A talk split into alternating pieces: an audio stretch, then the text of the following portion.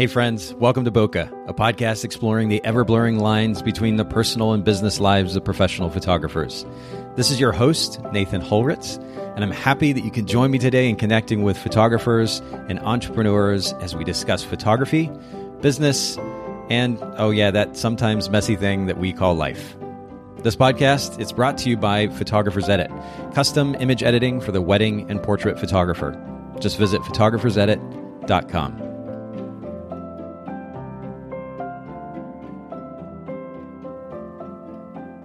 All right, Boca Podcast listeners, thanks so much for joining us yet again. And I'm here with actually a longtime friend, Mike Colon. Mike, thanks so much for making time for the Boca Podcast today. Nathan, thanks, man. It's it's my pleasure, and I'm I'm uh, looking forward to it. And and it's funny even to to have the formality of of that introduction uh, because we we've known each other for a long time, and I was actually telling a couple of people this is having you on the podcast is kind of an interesting thing. You were in, I think there was a book when I like early on in my wedding photography career that was was called The Art of Digital Wedding Photography. Were you in that book? Uh, was that like a uh, Bill Herder book. I think I remember that one. Something like that. Yeah, there was there were two or three books that I that I looked through as a wedding photographer for inspiration, and I think there were people like yeah. yourself and Denis Reggie and Bambi Cantrell and and uh, Joe Photo and a list. And I had some DVDs too, of course, back in the day of DVDs, where I'd, I'd go through and watch these DVDs just for inspiration. And you were one of those photographers yeah. that I'd kind of looked to for inspiration at, at, your style, the way that you were certainly approaching business. I had the opportunity to attend a, a, workshop that you did years ago in California. So it's a privilege not only to have you on here because you're a friend, we've had the opportunity to spend time together in the industry and then outside the industry as well, but just because I looked up to you for so long too. So it's really kind of like full circle.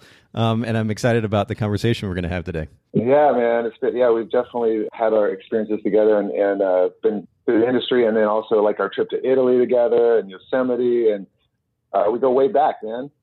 we, we do, yeah. And, it, and it's fun to kind of think back, and we could probably do individual podcast episodes almost on each of those adventures. You mentioned Yosemite, that was just this past October with a group of guys, and that was tons of fun.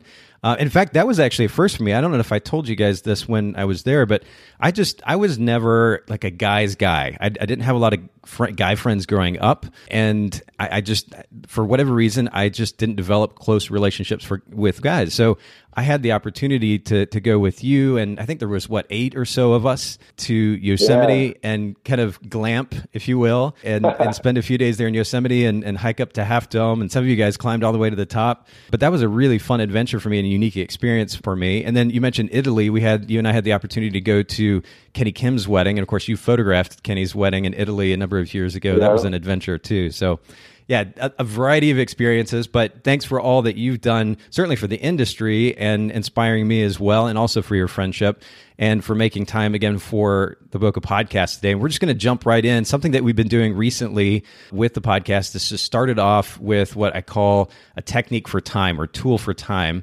Uh, so much of what we do at Photographers Edit and, and what we talk about here at the Boca podcast is about saving photographers time. And so I'm curious is there a particular tip or tool or technique, something that you do to create more freedom for yourself, uh, for your family uh, as a business owner? Yeah, well, I, I got to say that this is one of my biggest struggles as well, is making time for the right things, keeping my priorities straight. Uh, one thing that I use is iCal. It's just my or calendar, you know, in, in the Apple system. It's just yeah. my, my wife and I share that calendar, and anytime that well, first of all, like I, I want to be intentional about making time for my family. So you could let your life go by, honestly, and like all the things that are important to you kind of push to the wayside. And I found that just like looking at my calendar and saying, okay, well, I want to do a camping trip with my my family. I want to you know, spend some time with my wife. I, I just make that appointment in my calendar and block it off. That way it's in there. It pops up on her calendar. She kind of approves it on her end and it adds to her calendar as well and uh, it kind of puts it in stone. And then I, I move forward even with like say booking something like I'll book a flight or I'll book like a campground or something like that. I'll, I'll make reservations that just holds me accountable, and there's um, some investment there, you know, to to hold me accountable to that.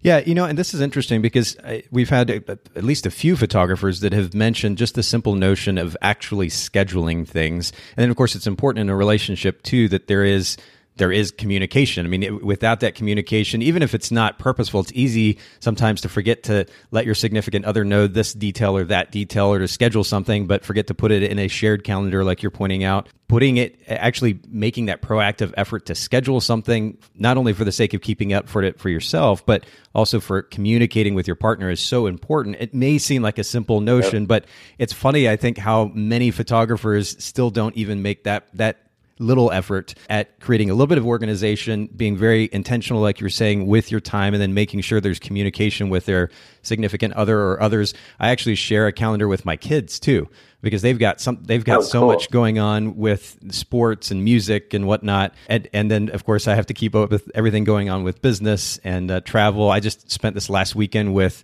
a few of my brothers or two of my brothers rather and my dad. We got to go ride motorcycles for the weekend. That was a lot of fun. But like managing all of that plus business plus family life it just gets really complicated. So yeah just taking advantage of simple tools that are right there in front of us. They're free to use. Or inexpensive to use I think it's really smart and uh, I think it's a good reminder for all of us just to be really intentional with our time. You, you mentioned your family too. Tell us just a little bit about your family for those listening in that may, may not know a whole lot about you.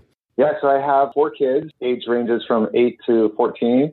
I've been married for 18 years now. It was 18 years in January. Wow, so, congratulations. Yeah, thank you. So, yeah, my wife kind of started the business with me. And then when we started, when she started popping out those kids, we, uh, we kind of made a shift and I, I hired some people on and, and uh, she took over with the family and, and being able to stay at home with the kids and just being a great mom and, and, on that side of things. And then, um, you know, it's kind of had uh, people help me with the business so I could focus on that.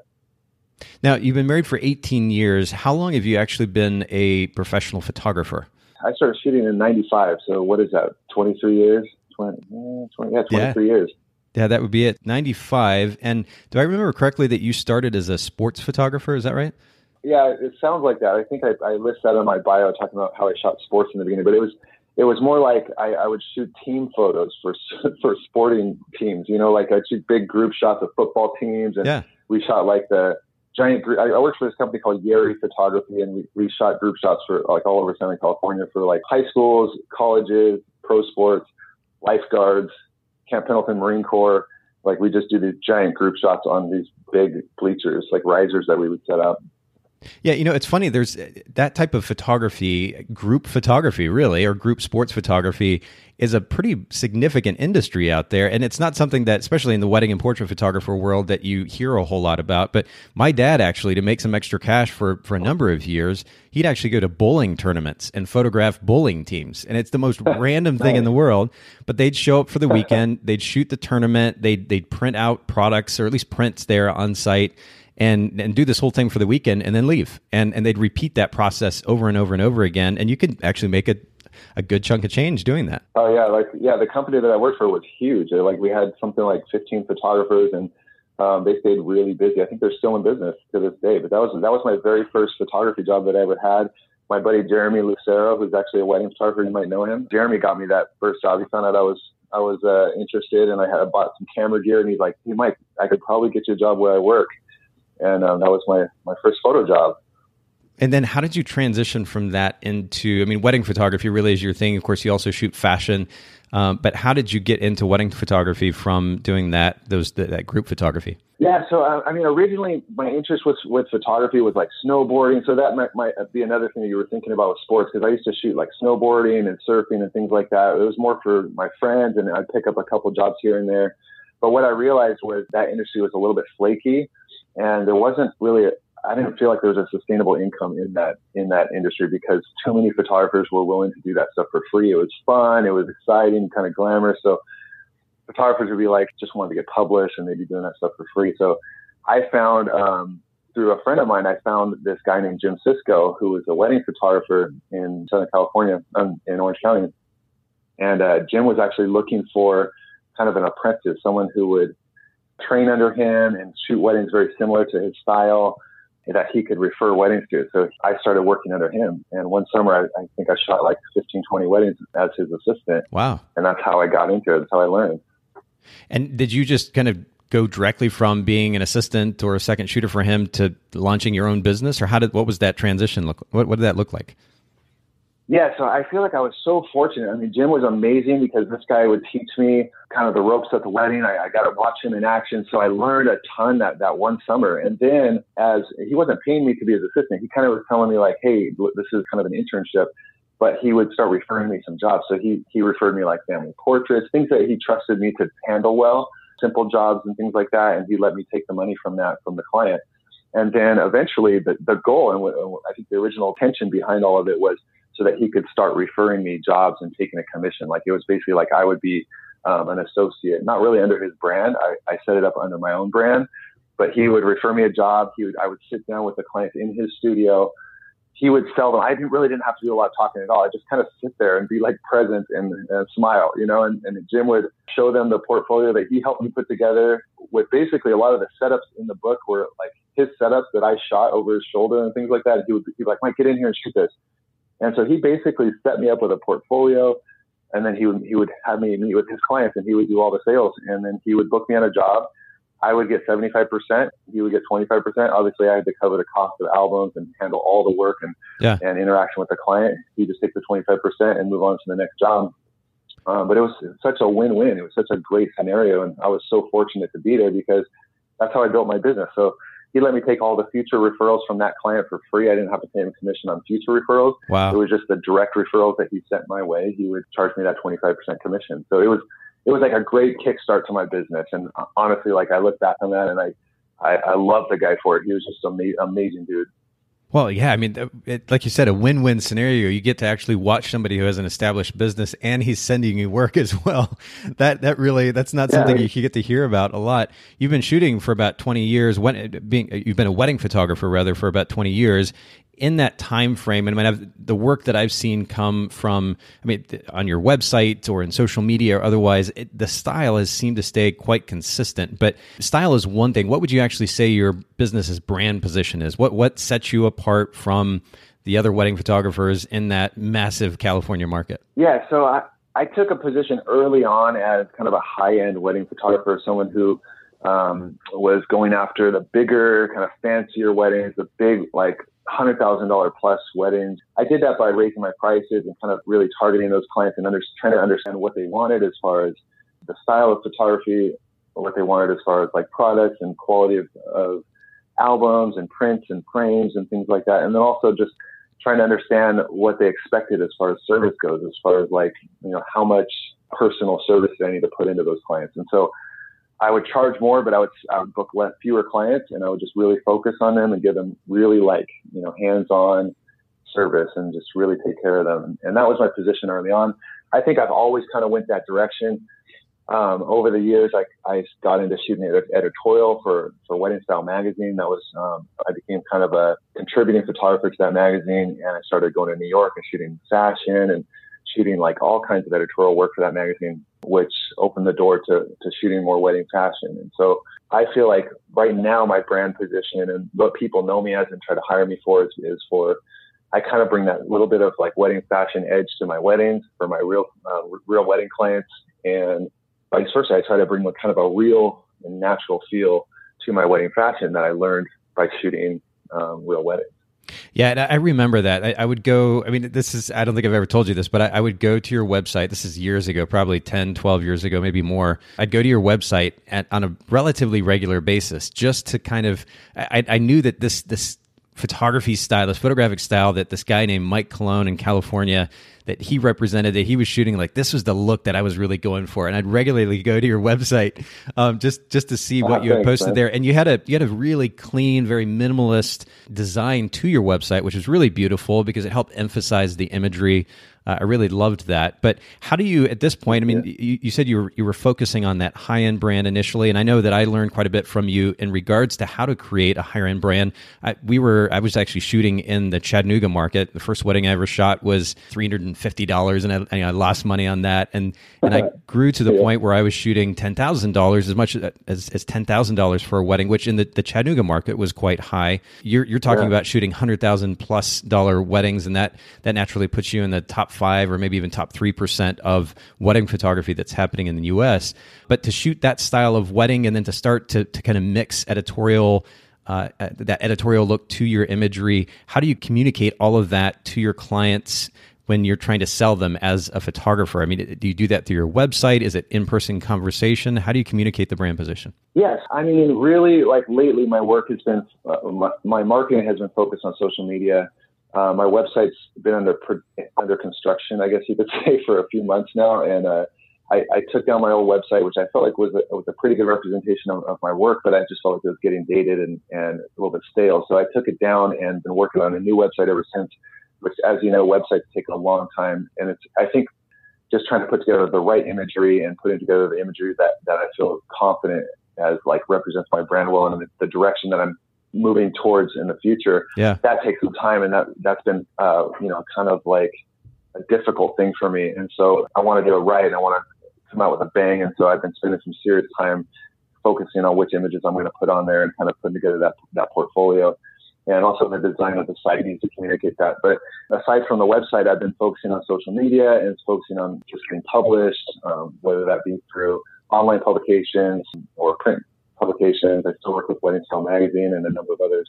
But I think that brides mostly find me through, like lately, through word of mouth referrals from my past clients that I've shot for and through social media. That's kind of been where I've been successful at, getting those clients. And so they, they, see my work on social media mostly. And and I have to throw out your Instagram account. It is really is beautiful. Fact, I, I just pulled it up here while you were talking. If you guys just, for those of you listening in, you can go to, uh, of course, Instagram, uh, Mike Colon, just like it sounds, M I K E and then C O L O N.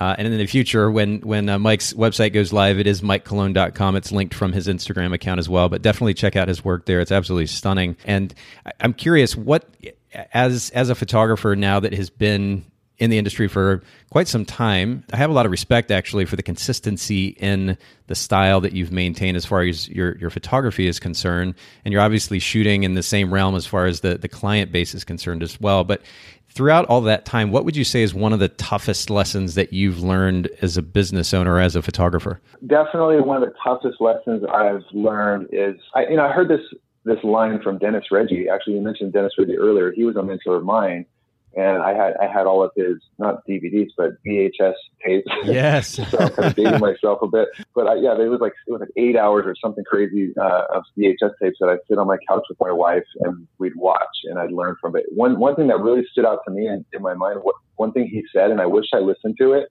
was he said that once you start, you can never stop. And he's talking about marketing. He's talking about kind of uh, pushing pushing that marketing vehicle or whatever it is. Yeah. Pushing that. I used to I used to call it like this. Picture this giant Indiana Jones sized boulder, and you're pushing it up this hill, and and you got to push, push, push, and you get some friends to help you, and you get some other people, some industry associates and, and contacts in the industry to help you push, and everyone starts getting on your side, and they see seeing that ball rolling, and they push, push, push, and it finally gets to like the top of the hill, and then you push it over that hill, and then it starts going down, and then it starts snowballing, like getting bigger and bigger, and then it's unstoppable. And I used to give that give that analogy, but honestly, looking back, I think like, well, I don't know if that analogy is true. I feel like it's a constant uphill push. And yeah, you get some momentum and you you get you go down some hills and things like that. But like Dennis you said, once you start pushing, you can't stop. And maybe when you retire someday, you could stop. Um, but you you got to always be feeding that fire and always be pushing that that boulder. And if it ever slows down and stops, it's like starting over again. You got to get that thing got to get a bunch of help and a bunch of effort and a bunch of money and start pushing that yep. thing forward again. And so if I could kind of talk about my one thing that I learned, you know, something something big that I learned in my business, it you can't stop. Like I got I got comfortable. I don't know if I got comfortable or if I got burnout. But after 10 years of doing my business, I kind of was like over the marketing game. I was like, okay, I'm just kind of burnt out on this marketing game. I'm kind of, you know, I kind of feel like I reached a plateau, so to speak, and I'm just gonna pass my business off to my employees, let them answer the phones, let them talk to my clients, let them book. I even hired like a, a someone who would book me, kind of like a, a booking agent, let her handle all my phone calls. And I just went and started, I went and did jujitsu and, and I started doing Brazilian jiu-jitsu. And I was like, okay, this is fun and I'm getting back in shape and, you know, I'm on cruise control. But yeah. at what I found after another several years of, of coasting on cruise control is that I started to, to see my business take a dive. Yeah. And so I was like, oh crap, like I need to get back in this. And my wife was concerned and I was concerned. And so, you know, luckily I, I caught it before it stopped, you know, before the ball stopped rolling. I caught it with still a little bit of momentum and started pushing again. And, but yeah, that's probably my tip is like, and and I don't want to like freak people out. I mean, people think that oh my, this is so depressing. I'm never going to be able to stop or relax. Like I'm going to have to work hard forever. But I mean, that's life, right? We got to work, and and once you stop working, you got to expect things to slow down.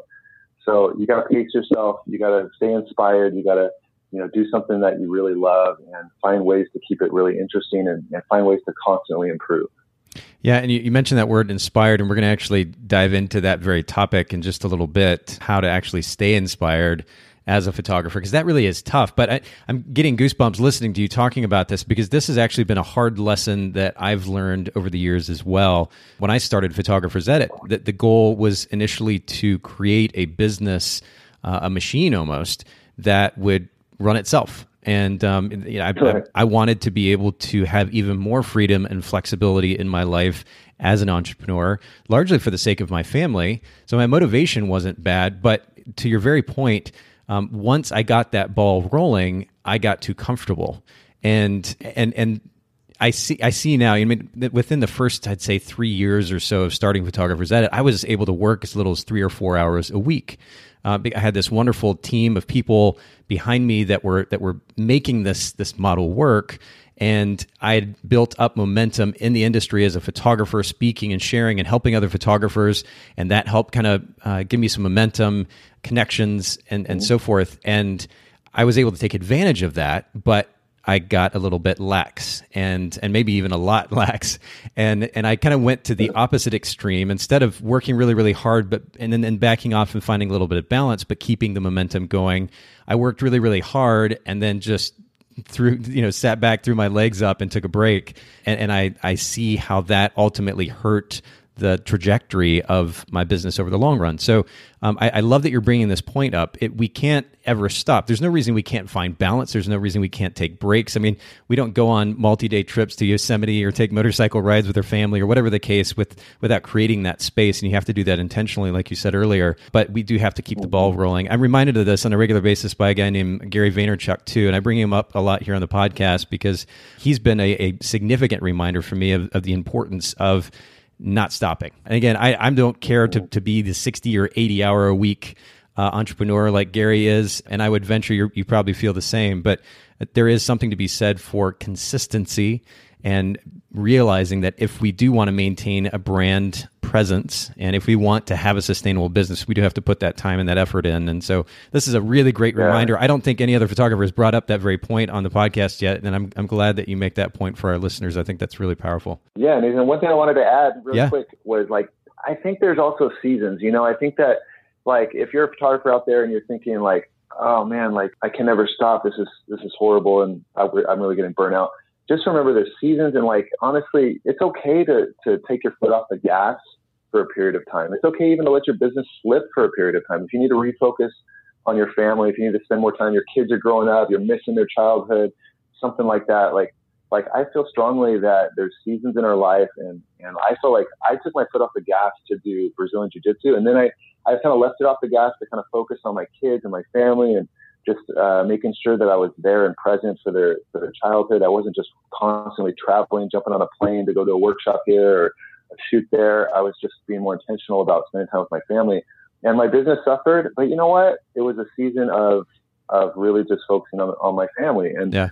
and now as my kids are getting a little older, I still feel like I don't want to miss out on anything. So I'm still like being careful about how much gas I feed that that uh, engine, you know but I, realized that I also have to provide for their college and I have to, you know, pay for weddings coming up and things like that. That's yeah. all in my future. So um, I got to be careful. I got to kind of find that balance, like you said. And it's about like, you know, it's okay to kind of go through some seasons, but if, if you can kind of mellow out those ups and downs and kind of find some kind of neutral ground to coast on, but also be working hard and spending time with your family, then that's where you want to be, I think. Oh, I love it. And I mean, we could almost end the podcast just with that because that's such a powerful lesson. It's a good reminder. And, and I really appreciate you bringing that up. And I'm going to actually. No, kinda... man, there's so much more. You can't end it yet. there is. And we are going to get to that actually.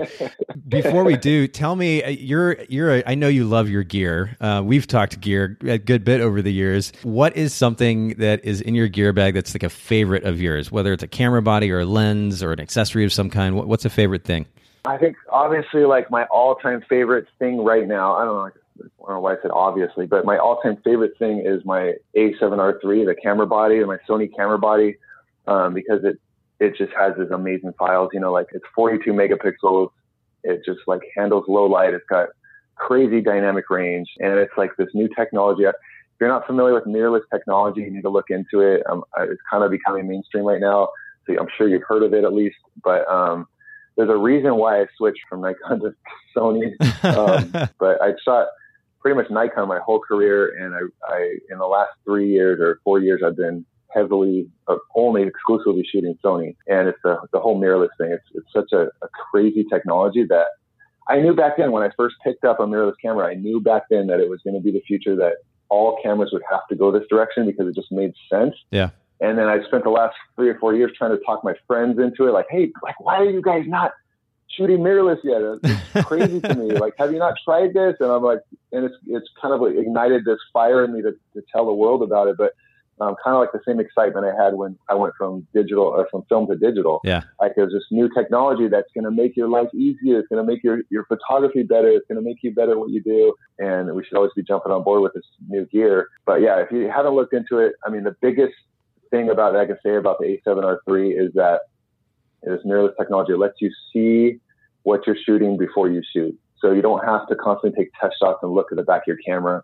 You, you have this confidence. You're looking through the lens and you're seeing all the effects of, of your camera settings in real time, in live view before you shoot. So if you're sitting there waiting for the first kiss at the wedding, you don't have to quickly take a test shot, look at the back of the camera, and then get back into position to shoot yeah. to make sure you're going to expose it right, that you weren't your settings weren't off or something. You have the confidence of knowing that, like, man, what I see right now is exactly what I'm going to see after I click this shutter. So um, that's my that's my uh, super exciting thing in my bag It's the A7R3. It's just an amazing camera. It shoots 10 frames a second. They've kind of worked out most of the kinks. I'm sure like this is going to be so dated in a couple years. We're going to be talking about some other camera body, but like right now, this thing's blowing my mind. Yeah, I remember. Well, first of all, I have to say one of my favorite things about you, Mike, is the the kind of childlike excitement that you still get about things.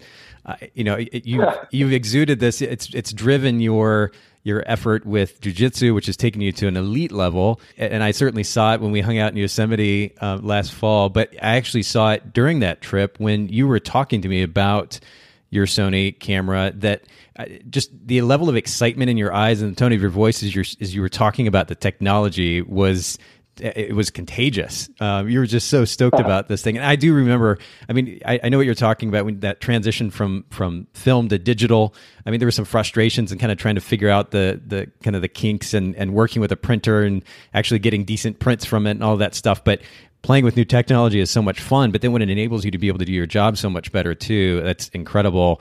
And uh, so gone are the days of what we used to so lovingly call chimping. Uh, as we take a picture, right. quickly glance at the back, take another picture, making another adjustment, glance at the back of the camera, you can negate that and and work a lot more efficiently. And uh, 10 frames a second. I think you were actually demonstrating that to me when we were in the park. Just like barely even push that shutter button, and boom, you've got you know eight, 10 frames just like that.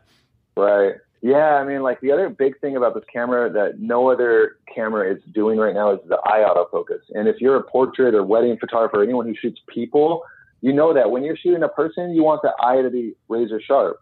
And so we're constantly like moving the focus selector to the, around the face, trying to nail the face or something in the same plane as the face and trying to catch focus and follow focus.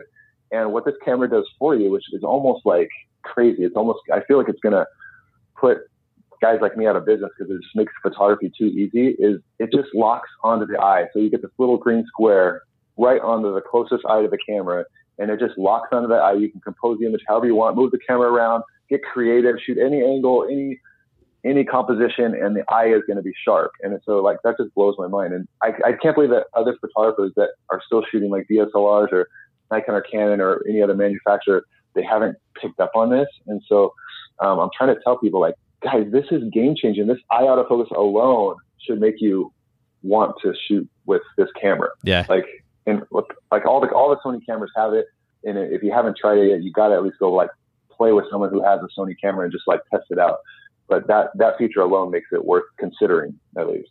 Okay, well we'll make sure to link. And I get all I get all excited about it because it's like like man, I use this like every day when I shoot. Like when I'm shooting, I'm just like that used to be my biggest frustration was trying to get, and I like to shoot wide open with like super shallow depth of field, 1.4 lenses. And I I want the eyes sharp. And then it was so frustrating in post production trying to like check focus. I'd be like, oh, that's a great shot. And then I'd I click to zoom into 100% to make sure the eyes are sharp, and then I'd have to sit there and wait for that little spinning wheel for a couple seconds, and yeah. then it snaps in, to, and then I could see whether or not I nailed the eye. And honestly, in all my days of shooting Nikon, the highest percentage I got was maybe about like 70 to 80 percent in sharpness on the eyes. And now when I'm editing, I'm just like, I don't even zoom in anymore. I like pretty much, I'm 99% sure that that image is going to be razor sharp on the eye. Like when I, when that thing snaps in, when I view it 100%, that I'm going to see like the red veins in the eyeball, you know? so like it's eliminated a lot of time in post production. I yeah. know the image is going to be sharp and I don't know, man, it's, it's like a game changer for me. That's awesome. Okay, well, we're going to link to the camera certainly in the show notes, and if you guys haven't had the opportunity to play with that technology yet, make sure you check it out. We're going to actually jump now to to the com or the uh, topic that I mentioned earlier. This notion of how to stay inspired as a photographer. This is a really loaded topic, and and um, I think one that we're going to kind of give an introductory episode to today, and and I'm sure it's one that we can come back to again at another point. But it's a it's a big topic because not only as as photographers, but as entrepreneurs, it's easy to get burnt out. And and largely especially when it comes to photographers because we're emotional beings right? We i, I mean i know that i am. I, I, have mm-hmm. there's a tendency that i have still have to fight to kind of ride this roller coaster of emotion. There may be some days that i'm i'm really high and i'm feeling really great and i'm driven i'm motivated and others maybe something happens in my life and i just kind of react to it and let myself get down. And then i got to get back up from that. And and so riding this kind of roller coaster state of emotions it, it unfortunately has a really negative effect on our business. Why do you think photographers let themselves get caught up in that? Yeah, man. I mean, I think part of it is that most photographers feel like they're making it up as they go along. Most photographers are like feel all alone. They're they're working in their own little home office or on their laptop at Starbucks. They're not really interacting with people. They're small businesses. They don't. A lot of people don't even have um, interns or associates or employees or anything. So we're all alone in this. And like know, I mean, sometimes even just to pull myself out of bed in the morning, I'm just like, uh, I think I'm just going to sleep a little longer because I don't even want to deal with all the things I have to do. Yeah. Um, and it's easy, it's easy to get burned out. It's easy to feel overwhelmed. It's easy to feel behind and, and like you feel like you procrastinated and, and now you're letting people down or you, you know, there's a lot of different emotions that come into it. And that affects, like for me, if you're like me, I shut down when I, when I get overwhelmed. I, I tend to shut down. I yep. kind of want to stick my head in the, like stick my head in the sand and feel like like just pretend nothing's going wrong. You know, like ignorance is bliss. I um, totally get it. Yep. And then you don't have a lot of you don't have really anyone keeping you accountable. You're your own boss. So like I tell my son all the time, I'm like, you're lucky you have a dad that whips you into shape. You're lucky, not, not physically, I don't whip him, but um, you're lucky you have a dad who kind of keeps you on track and like holds yeah. you accountable. Because I wish I had a dad looking over my shoulder all day long. You're so lucky. Like I need someone to do this for me, and I'm doing things that I wish I had going on in my own career. Like I wish I had a, you know, a mentor looking over my shoulder constantly, to keep me on track and tell me what to do and tell me which decisions are right, which decisions are wrong. And what I realize is like I need to kind of like ease off my son and let him figure stuff out on his own because I need to prepare him for what I'm going through right now. Yeah. I need to prepare him for like, you know, making it up as you go, like figuring it out, staying like learning how to stay inspired when you don't feel like it, when you don't feel inspired, you know? So, what do you think the balance is then between kind of being emotional, passionate artist types? Because I mean, I, I, know how that drives, it can help drive our craft, right? If we're just kind of robotically, mechanically creating yeah. photographs and then handing those over to, your, to our clients, our work will likely suffer as a result. But then at the same time, we have to be logical. We have to be practical. We have to be pragmatic. We ultimately have a business to run. We have to figure out systems that will enable us to run it efficiently and sustainably.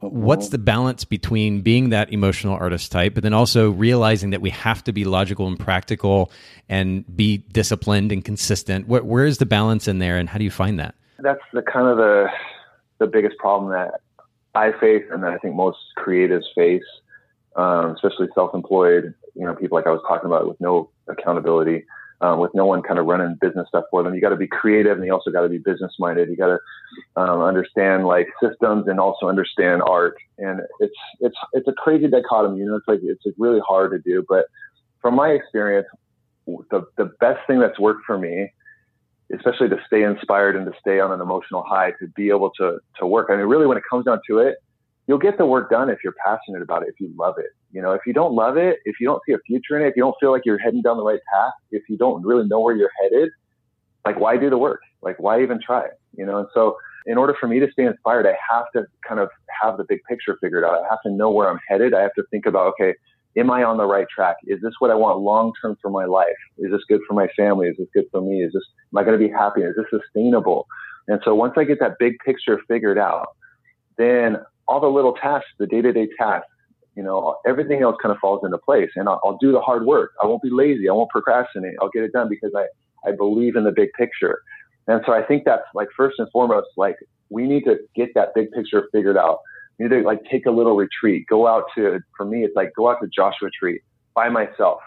And I, I can't go to a campsite near other people because I'll start talking to them. But like, I got to find my own like off the grid campsite. I have to get alone with God and be like, pray, figure out where I, where I'm headed, where, where I want to be.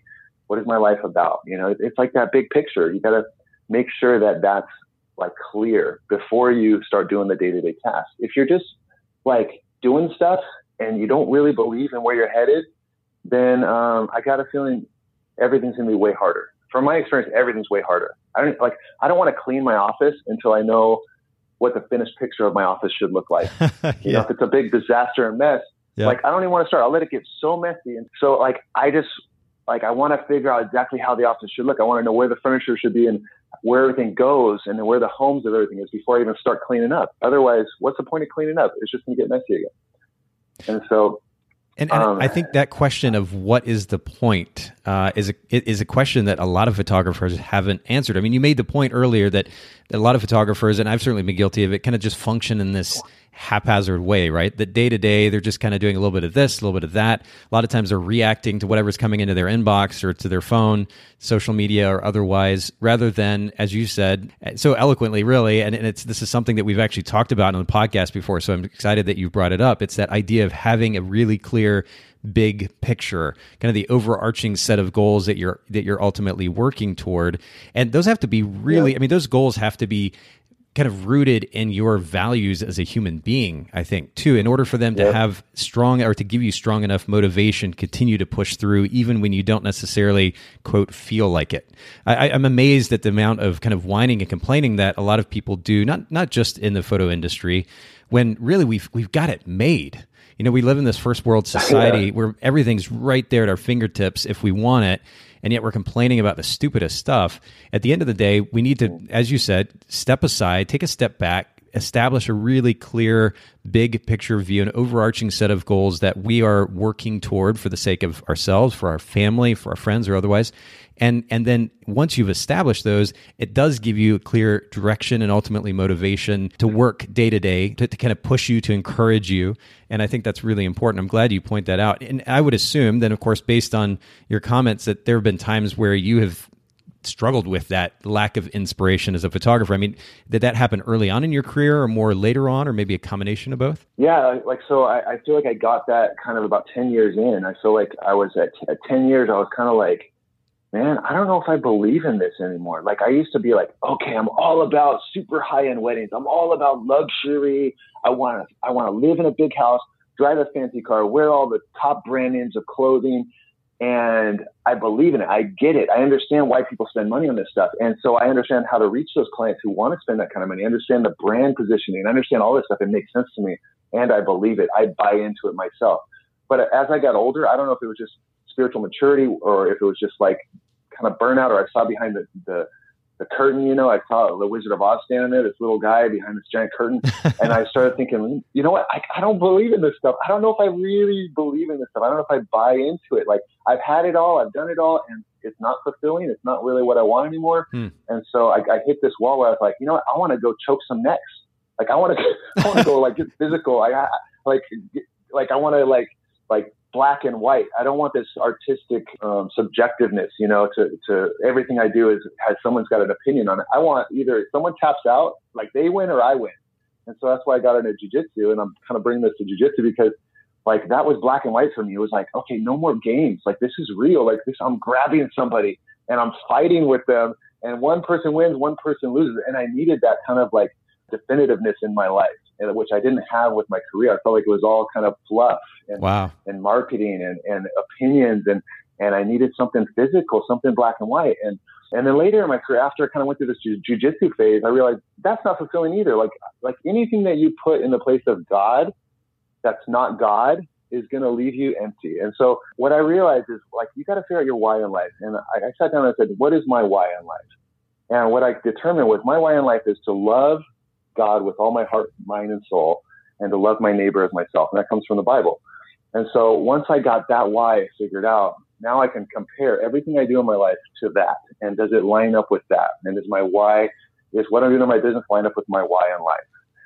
And so I think that's key. Like you got to figure out what is your why in life before you start on anything else, before you figure out your marketing plan, before you figure out your target audience, what you're doing in your career, what, where you're uh, targeting as far as like what types of photography you're doing, or even if you want to do photography full time, you got to figure out your why in life and figure out, you know, what that big picture is. And then you can kind of you know, everything else should line up with that.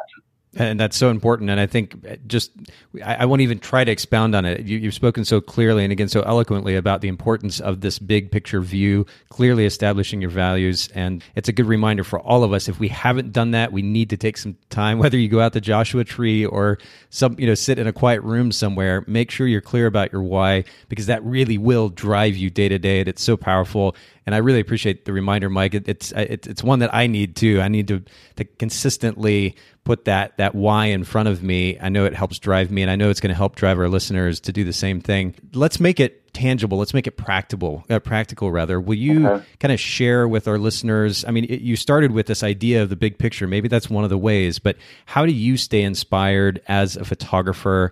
Uh, and and maybe our listeners can kind of take some inspiration from that for their own photography for their own business. Yeah. So, um, okay. So I, I know myself pretty well after being in business for myself for so long. It's like, I, I kind of know how I tick and I understand what works for me and what doesn't. And, and maybe I'm just like super lazy to the core. Like I just, I'm super entitled. I think I should just be able to like money should just grow on trees and I should be able to pull that money off trees and yeah. buy whatever I want. I don't know where it comes from, but what I found is that the only way I can get myself to really work hard is to trick myself into working hard. And uh, it's it's all about like like tr- whatever I'm passionate about passionate about at the moment, whether it be sports, whether it be surfing, snowboarding, jujitsu, whether it be rock climbing, like all the things that I love to do, whatever I'm really like on fire for at the moment, I try to build that into my work. I try to somehow like incorporate that into what I'm doing professionally in my career, that things that actually pay the bills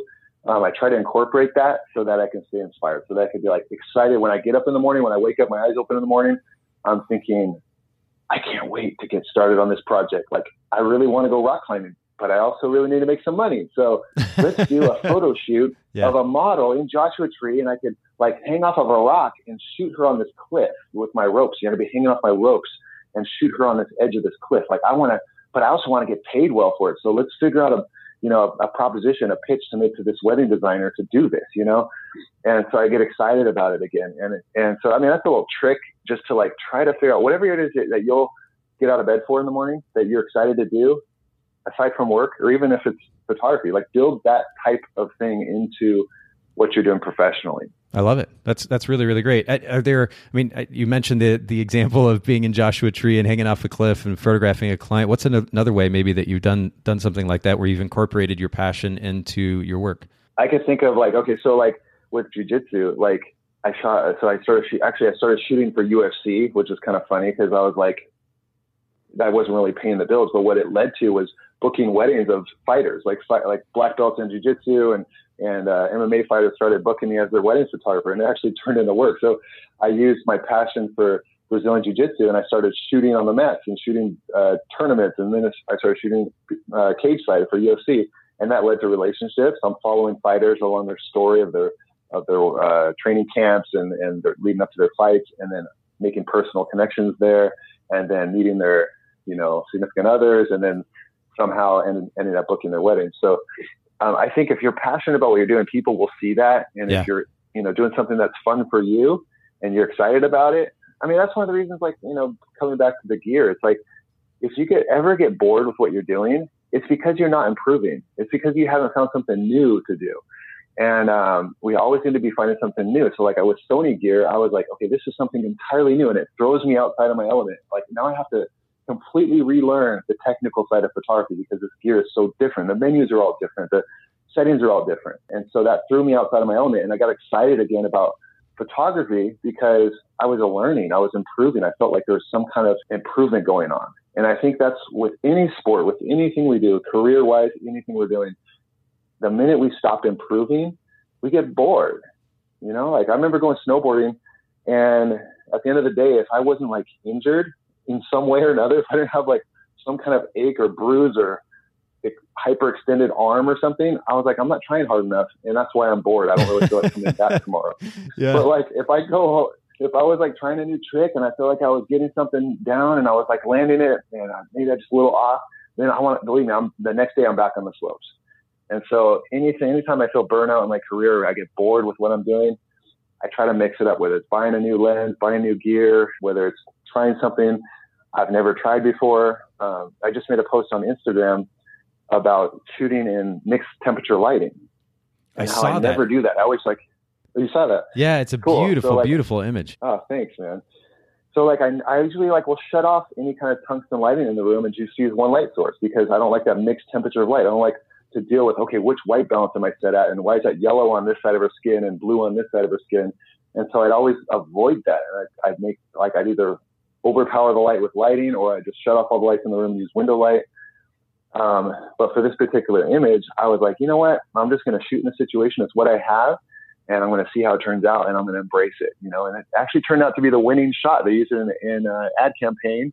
Um, that ended up being their favorite shot, and I'm like, wow, my mind was blown and it got me like all excited again about shooting. I'm like, well, now I'm going to start incorporating this intentionally into my work. Yeah, there's. I'm looking at this picture. I actually pulled it up um, on Instagram, and and again, for those of you listening, make sure to go uh, check out Mike Colon's Instagram feed. It's just instagram.com/slash Mike Colon, M I K E C O L O N and uh, you can see his work there. But this beautiful bride in a, as you said, well, it's actually in. It looks like the the one hotel near the Brooklyn Bridge, and um, she's got that that window light that's kind of backlighting her. But then in combination with that, that incandescent light that you were mentioning, and, and the, the combination really is gorgeous. Make sure that you go check out Mike's work. So you started with that notion of a big picture. Make sure that you've clearly established your big picture, your why. That drives what you do day to day, and then figure out ways, secondly, to incorporate your passion into your work. And and I think if, if photographers are willing to just make a,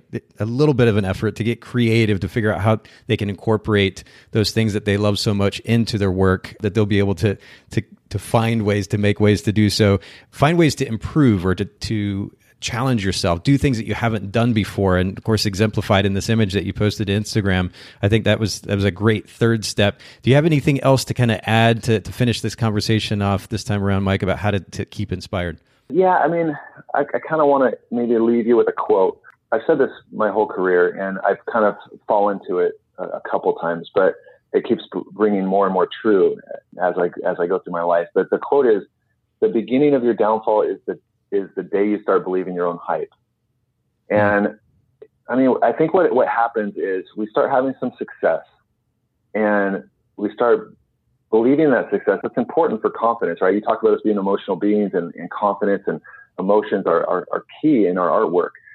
But there comes a point where we start feeling entitled, and we start for we we we stop doing the things that that we were doing to get us there, and we start thinking that we don't have to do those things anymore. We don't have to treat people super nice and and send gifts to people that take care of us. And we don't have to um, maybe like try as hard in marketing. We can kind of sit back and we we we start feeling entitled. Like i i've been around longer you know i, I should i should have that. Someone should just you know like I should have that lecture over that new guy when I'm, when I'm talking about like a sponsor hiring a photographer to speak, you know, yeah. like I should be in that spot and we stop trying as hard and we start feeling entitled. And being enti- entitlement is ugly.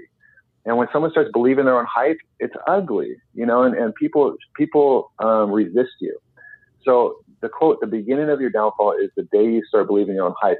It, for me, it's, I heard that somewhere and it's so true. And I, I remember thinking, don't ever believe your own hype. If you have hype, it's only because you're humble. It's only because you're an up and comer. It's only because you're, you're starting out and people want to help you.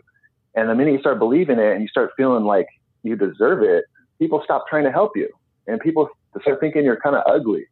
And so I think that keeping that through your whole career, that, that humility, that eagerness to, to serve, that eagerness to, to give people more than you take from, like give to people more than you take, um, you know, that, that just excitement and that, that humility, I think is key in, in life and in business. Yeah, I think we've seen that too much in our industry, sadly, where where there have been photographers that are just getting so caught up in their own hype, and they become very disingenuous and and uh, I don't know, just not as appealing an individual to be around anymore because they're so caught up in their their own ego. And so I, I think yeah. it, I think your point is a is a good one. There's nothing wrong with being confident in your ability, and it's important, as you pointed out, to continue to work on improving your ability, your craft. But at the end of the day, if you don't maintain that humility uh, there is a there's going to be a tendency to kind of get lazy in that, and uh, of course that that can significantly affect our business in a negative way. So, thank you for ending on that note. It's a wonderful reminder.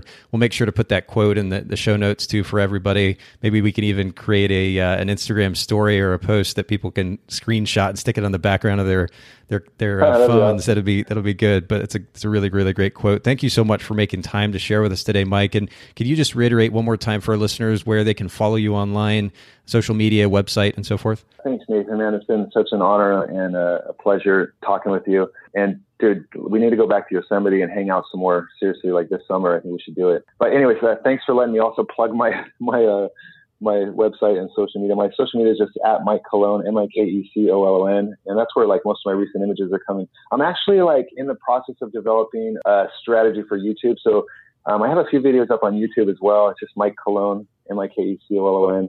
Um, so if you just go to YouTube, I think you just search Mike Colon or, or it's like forward slash Mike Colon. And then my website is also uh, MikeColon.com. YouTube, I should be, I, I, have all these plans. I know how important it is to give back and to teach. And I think teaching is, is, so key and everyone should, no matter who you are and what level you're at, you should always be teaching. Yeah. One, teaching is, is, a, is a form of giving. Two, man, you, you, when you're teaching, you're actually learning. You're, you're forced to study up and freshen up yes. and you're actually learning. So YouTube is kind of my next place. So keep an eye out on YouTube for, for new videos coming up. I'm going to try to hold myself accountable to that and try to make it fun because I, I'm, I don't think video editing is fun. But I'm going to try to figure out a way to trick myself into doing that. Yeah. But yeah, check, uh, follow that. And then my website should be coming out within the month. So um, a month from today, I'm going to also hold myself accountable to launch my new website. So, so take a look there. And dude, again, thank you so much for the opportunity. Um, always fun talking with you. You're such a good guy. You have a great heart. I appreciate how you have this heart to share and to give, and it's always on solid like you always have solid advice and caring advice. You can tell that you really love people, and I appreciate that about you, Nathan. Well, I, I, I that, first of all, that's very gracious of you to say that. I, I love. I mean, there were multiple times in our conversation today where I got goosebumps because it seems like we're on we're on the same page uh, on on multiple levels you've pointed out yeah. the significance of, of giving to other people and, and this podcast has been a really wonderful opportunity to have conversation with the all kinds of cool people in the industry but i hope that in some way in some form or fashion it's helpful to those of you out there maybe that have been in business for a long time or just getting started and especially when it comes to being able to learn from photographers like Mike. Mike, we definitely need to go back to Yosemite, and at some point, we need to get out on motorcycles too. We've we've talked about this for a little bit, but yeah, for sure, man. We got to sure. make that happen at some point too. But we'll make sure to link to all these resources that Mike just mentioned in our show notes. Thank you again, Mike, for sharing with the Bokeh Podcast listeners. Hope you have an absolutely wonderful day. Thanks, man. Love you. Thanks so much for listening to the Bokeh Podcast today. Will you let us know what you think by leaving a review of the podcast in iTunes or maybe in the Apple Podcast app? And I'd love to hear from you personally with your thoughts about the podcast, maybe suggestions about future topics and guests for the show. My direct email is nathan at photographersedit.com. The Bokeh Podcast is brought to you by Photographers Edit, custom image editing for the wedding and portrait photographer. Just visit photographersedit.com.